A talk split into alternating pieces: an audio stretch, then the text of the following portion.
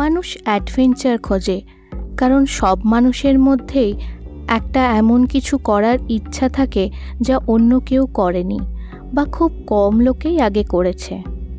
এটা একটা কৃতিত্বের অনুভূতি প্রদান করে এবং জীবনের একটা লক্ষ্য পূরণ করার সন্তুষ্টি দেয়। অ্যাডভেঞ্চারের সঙ্গে যেই রোমাঞ্চের একটা অনুভূতি জুড়ে থাকে, সেটাতেও আমরা বেশ একটু মজা পাই। আজ অনেক ধরনের অ্যাডভেঞ্চারের বিকল্প রয়েছে। যেমন sky diving rock climbing paragliding, scuba diving এবং আরও অনেক কিছু। তবে সাধারণত আমরা এ ধরনের অ্যাডভেঞ্চার করার জন্য কোনো গাইড বা বিশেষজ্ঞের সাহায্য নিই। পাঞ্জি জাম্পিংয়ে যখন আপনাকে খাড়া পাহাড় থেকে নিচে ঠেলে দেওয়া হয়, তখন আপনার সম্পূর্ণ ভরসা থাকে আপনার ইনস্ট্রাক্টরের ওপরে যে সে আপনার কানেক্টিং দড়িটা ভালো করে বেঁধেছে। আমরা যারা এ ধরনের অ্যাডভেঞ্চারে ভাগ নেয়, তাদেরকে সম্ভ্রমের চোখে দেখি। তবে এক্সপার্ট বা গাইডরা যখন ভুল করে এবং কোনো এমন ঘটনা ঘটে যাতে তারা কারুর প্রাণ বাঁচাতে অক্ষম হয়, তখন আমাদের এই বিশ্বাসটা ভিত থেকে নড়ে ওঠে।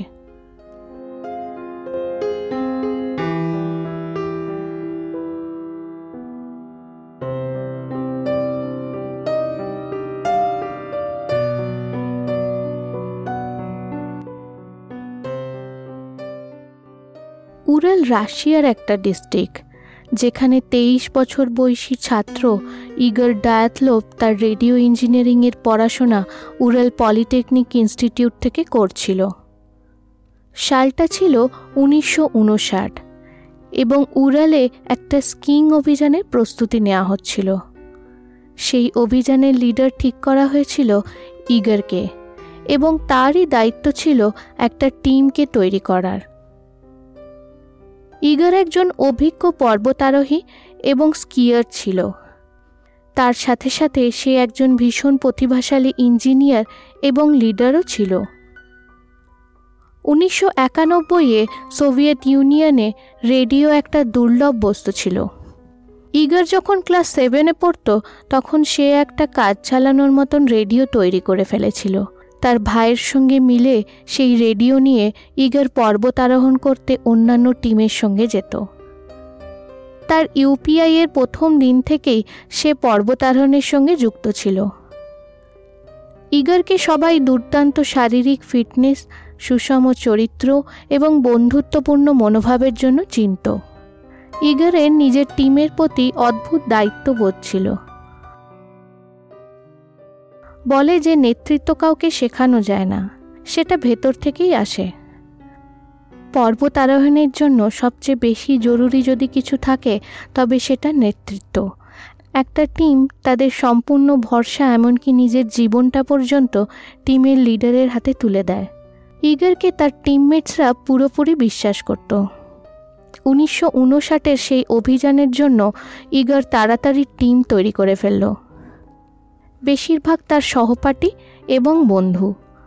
অভিযানটা ছিল যে একটা টিমকে নিয়ে নর্থার্ন উরালসের সোয়েতলোস্ক অবলাস্ক নামের একটা জায়গায় গিয়ে স্কিং করা। সোয়েতলোস্ক অবলাস্কের কাছে একটা পাহাড়ের নাম হলো অটারটেন। সেই পাহাড়টা প্রায় সারা বছরই বরফে ঢাকা থাকে। তাপমান থাকে মাইনাস পঁচিশের কাছাকাছি। সেখানেই তাদের পৌঁছে স্কিং করার কথা।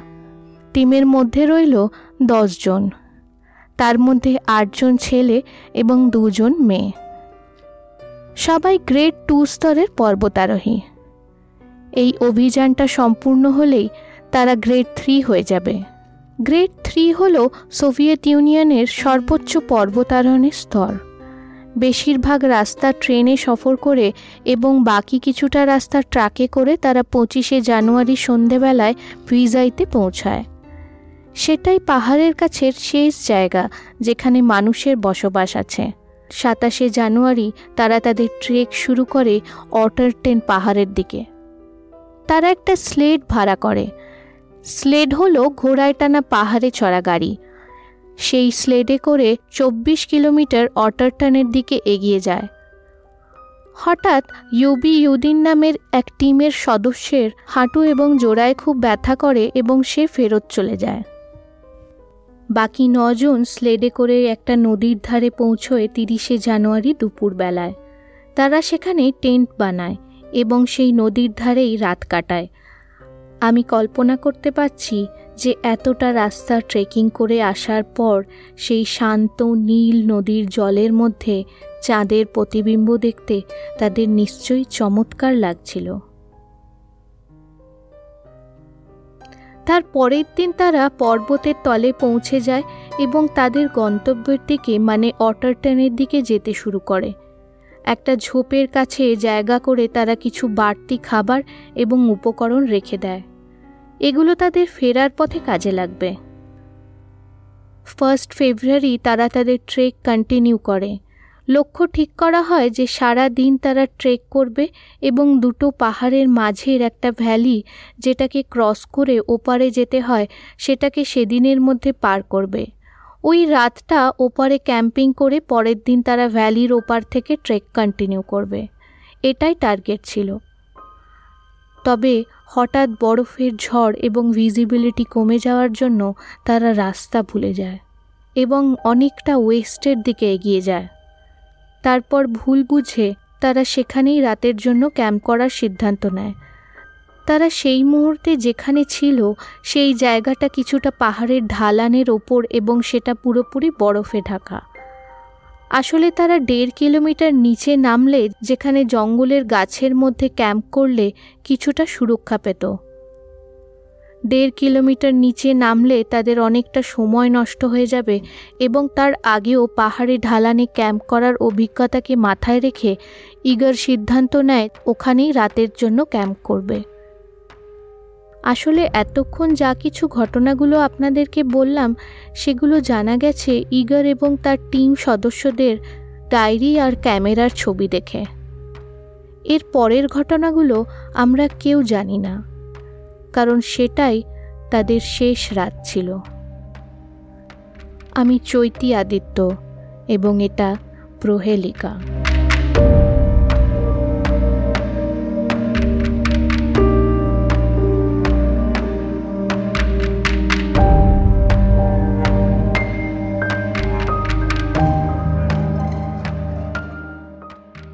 যাওয়ার আগেই ইগার বলে গিয়েছিল যে সে ভিজাইতে পৌঁছে টেলিগ্রাম পাঠাবে। তবে সেই টেলিগ্রাম বারোই ফেব্রুয়ারির আগে আসার কথা ছিল না। টেলিগ্রাম আসতে দু চার দিন দেরি স্বাভাবিক মনে করে কেউ কোনো খোঁজ করা শুরু করেনি। শেষে কুড়ি ফেব্রুয়ারি প্রথম রেস্কিউ টিম তাদের খোঁজে যায়। সেই টিমে বেশিরভাগ ইউপিআইয়ের অন্য ছাত্র এবং শিক্ষকরা থাকে। পরে আর্মি মিলিটারিরা হেলিকপ্টার নিয়ে খোঁজে যুক্ত হয়। ছাব্বিশে ফেব্রুয়ারিতে তাদের সেই ক্যাম্প সাইটটা খুঁজে পাওয়া যায়। ওখানে পৌঁছে তারা যা দেখে তাতে তারা অবাক হয়ে যায়। তাদের ক্যাম্পগুলো পুরোপুরি নষ্ট অবস্থায় পাওয়া যায়। টেন্টটা অর্ধেক বরফে ঢাকা এবং ছেঁড়া। টেন্টটার ভেতরে কেউ ছিল না। তবে দলের সব জিনিসপত্র এবং জুতোগুলো ওখানেই পড়েছিল। তদন্তকারীরা জানায় যে টেন্টটাকে ভেতর থেকে কাটা হয়েছিল। আটজনের পায়ের ছাপ মাটিতে দেখা যাচ্ছিল, যেগুলো নিচের জঙ্গলের দিকে যাচ্ছিল। তারা কেউ এক পায়ে জুতো পরে, কেউ মোজা পরে এবং কেউ কেউ খালি পায়ে হেঁটে গেছিল। এমনি পায়ের চিহ্নগুলো দেখে বোঝা যাচ্ছিল। তবে পাঁচশো মিটার যেতেই পায়ের ছাপগুলো মিলিয়ে গেছিল। দেড় কিলোমিটার দূরে জঙ্গলের ধারে তদন্তকারীরা একটা ছোট্ট আগুন লাগানোর অবশেষ দেখতে পায়। ওখানে প্রথম দুটো মৃতদেহ খুঁজে পাওয়া যায়। ক্রিভনি সেনকো এবং ডোরো সেনকো, যাদের পায়ে জুতো নেই এবং তারা শুধু আন্ডারওয়্যার পরে। তারা গাছে ওঠার চেষ্টা করছিল, সেটাও বোঝা যায়। হয়তো কিছু দেখার জন্য বা ক্যাম্পটা কোথায় আছে সেটা খোঁজার জন্য। তারপর জঙ্গলের ধার এবং ক্যাম্পটার মাঝে আরও তিনটে মৃতদেহ খুঁজে পাওয়া যায়। তার মধ্যে ইগরও একজন। তাদের মৃতদেহের দিশা এবং চিহ্ন দেখে বোঝা যায় যে তারা ক্যাম্পের দিকে ফিরে যাওয়ার চেষ্টা করছিল। এখনও অবধি দেখে মনে হচ্ছিল যে হয়তো কোনো অ্যাভেলেঞ্জের মানে বরফের ধসের আওয়াজ শুনে তারা তাড়াতাড়ি করে পালাতে গিয়ে কিছু না নিয়ে বেরিয়ে পড়ে এবং ঠান্ডায় তাদের মৃত্যু হয়। তবে ব্যাপারটা এত সরল নয়, সেটা বোঝা গেল যখন বাকি চারজনের দেহ খুঁজে পাওয়া গেল ফোর্থ মেতে, প্রায় দু মাস পর। তাদের খুঁজে পাওয়া যায় পঁচাত্তর মিটার জঙ্গলের আরও ভেতরে চার মিটার বরফের নিচে। তারা বাকিদের থেকে অনেক বেশি জামা কাপড় পরেছিল। চারজনের মধ্যে তিনজনের মৃত্যু মারাত্মক আঘাত পেয়ে হয়েছিল। একজনের মাথায় মেজর ফ্র্যাকচার ছিল এবং দুজনের মেজর চেস্ট ফ্র্যাকচার ছিল। তদন্তকারীরা জানায় যে এরকম আঘাত কেবল একটা বড় রকম কার ক্র্যাশেই হতে পারে। তবে বাইরে থেকে তাদের শরীরে কোনো আঘাতের চিহ্ন পাওয়া যায়নি। যেন তারা খুব বেশি চাপে পড়ে তাদের হাড়গুলো ভেঙে গেছে। তাদের মধ্যে একজনের জিপটা কেটে নেওয়া হয়েছিল এবং একজনের ভুরুগুলো ছিল না। দুজনের কাপড়ের ওপর খুব বেশি পরিমাণে রেডিয়েশন পাওয়া যায়। আরও একবার আপনাদেরকে মুখ্য ঘটনাগুলো বলে দিই। ছজনের মৃত্যু হয়েছিল হাইপোথার্মিয়াতে মানে খুব বেশি ঠান্ডায়। তাদের কাছে অন্য কোনো মানুষ বা জীব এসে থাকার কোনো প্রমাণ পাওয়া যায়নি। টেন্টটা ভেতর থেকে কাটা হয়েছিল। মৃত্যুর ছ থেকে আট ঘণ্টা আগেই তারা খাবার খেয়েছিল। সবাই ক্যাম্প থেকে নিজের পায়ে জঙ্গলের দিকে গেছিল। আর সবাই মারা গিয়েছিল।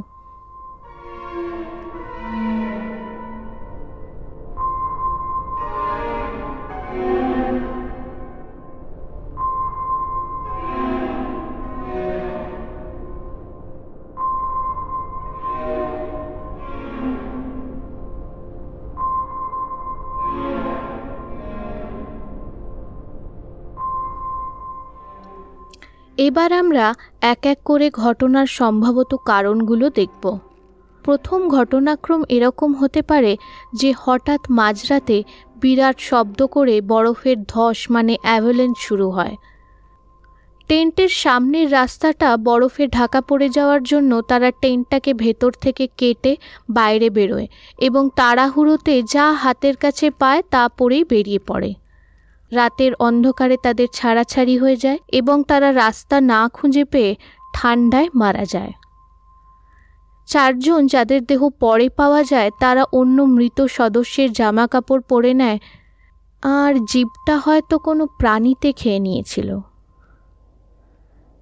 এই সম্ভবত ঘটনাক্রমকে ভুল মানা হয়। ইগার এবং তার সঙ্গীরা অভিজ্ঞ পর্বতারোহী ছিল। এবং তারা একটি সম্ভাবিত অ্যাভেলেঞ্জের রাস্তায় ক্যাম্প করবেন সেটা খুবই অস্বাভাবিক।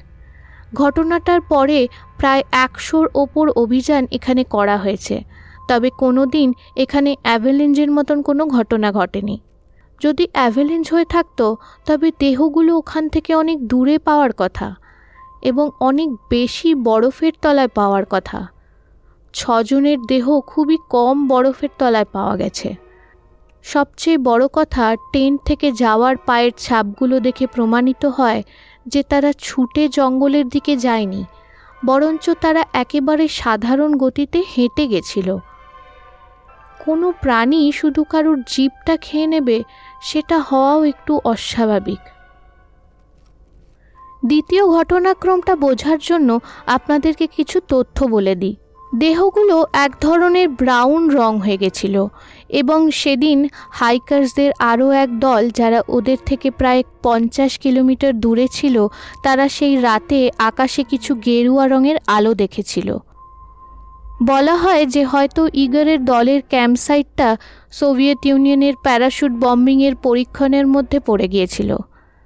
প্যারাশুট বম আকাশ থেকে প্লেনে করে ফেলা হয়। এবং মাটিতে পড়বার আগেই সেটা মাটির থেকে পঞ্চাশ থেকে একশো ফিট উপরে ফেটে যায়।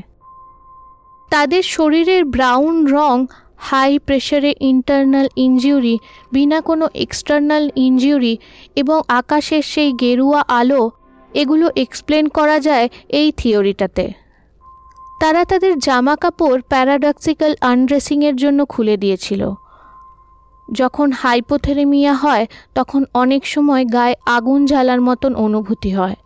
তখন মানুষ জামা কাপড় খুলতে লাগে এবং তাদের ঠান্ডায় মৃত্যু হয়। এটাকে প্যারাডক্সিক্যাল আনরেসিং বলে। কেউ কেউ বলে যে ওখানে রেডিও অ্যাক্টিভ অস্ত্রের টেস্টিং চলছিল এবং তারা সেখানে ফেসে গেছিল। তবে তা হলে সবার শরীরে রেডিয়েশন পাওয়া যেত, শুধু দুজনের নয়। তবে একটা অদ্ভুত ব্যাপার ছিল যে দলের একজনের কাছে একটা কাপড়ের টুকরো পাওয়া গেছিল, যেটা গ্রুপে কারোরই ছিল না। কাপড়টা বেশ কিছুটা চওড়া এবং লম্বা, ঠিক যেমন মিলিটারিতে হতো বা স্টালিনের কনসেন্ট্রেশন ক্যাম্পে ব্যবহার করা হতো, যাতে ঠান্ডায় পাগুলোকে বাঁচানো যায়। তবে পরে সেই কাপড়টা এভিডেন্স থেকে উধাও হয়ে যায়। অনেকে মানে যে সোভিয়েত ইউনিয়ন গভর্নমেন্ট ইচ্ছা করে সেটিকে নষ্ট করিয়ে দিয়েছিল। সেই সময় আরও একটি তথ্য লোকপ্রিয় হয়েছিল যে তাদেরকে ওখানকার স্থানীয় উপজাতি যাদের মানসি বলা হতো, তারা আক্রমণ করেছিল। তাদের ক্যাম্পিং সাইডের কাছেই একটা মানসি চুম পাওয়া গেছিল। চুম হলো এক ধরনের লোকাল ট্রাইবদের টেন্ট। সেই টেন্টে তারা ছোট দল বেঁধে থাকে এবং কখনো কখনো তাদের শিকার লুকিয়ে রাখে। মানসিরা অবশ্যই এরকমভাবে তাদের মারার ক্ষমতা রাখত, কারণ তারা শিকারে ভীষণ দক্ষ ছিল। হতে পারে যে তারা তাদের ওখান থেকে চলে যেতে বলেছিল এবং তাই নিয়ে কিছু বিবাদ হয়ে মানসিরা তাদের খুন করে। তবে পরে এই থিওরিটাকে ভুল বলে বাতিল করা হয়েছিল। কারণ ক্যাম্প থেকে কোনো জিনিস চুরি হয়নি। ক্যাম্পে জুতো, জামা, খাবার, অ্যালকোহল, টাকা, পেন এবং নোটবুক সবই যেমনকার তেমন পড়েছিল। মানসিরা এগুলো নিয়ে নিতে পারত। তাদের বাচ্চারা কোনো দিন এসবগুলো পায়নি। ম্যানসিরা চাইলেই তাদের সেই চুমটাকেও উধাও করে দিতে পারত, যাতে তাদেরকে কেউ সন্দেহ না করে। তদন্তকারীরা বলে যে যেরকম আঘাত তিনজনের হয়েছিল, সেটা নাকি কোনো মানুষের পক্ষে করা সম্ভবও নয়। তবে সবচেয়ে বড় কথা যে সেখানে ক্যাম্পারদের ছাড়া কারুর পায়ের চিহ্ন পাওয়া যায়নি। আরও একটি তথ্যের অনুযায়ী, অনেকে তথাকথিত ভুতুরে এবং রহস্যময় জায়গায় দেখা গেছে যে কোনো প্রাকৃতিক কারণে ইনফাসাউন্ড তৈরি হয়। যেমন হাওয়াটা কোনো এমনভাবে ঘোরে যাতে ইনফ্রাসাউন্ড শব্দ তৈরি হয়। ইনফ্রাসাউন্ড হলো আল্ট্রাসাউন্ডের উল্টো।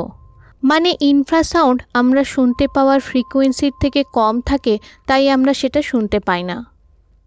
আধুনিক রিসার্চে দেখা গেছে যে ইনফ্রাসাউন্ড মানুষের মনে এক ধরনের আতঙ্ক তৈরি করে।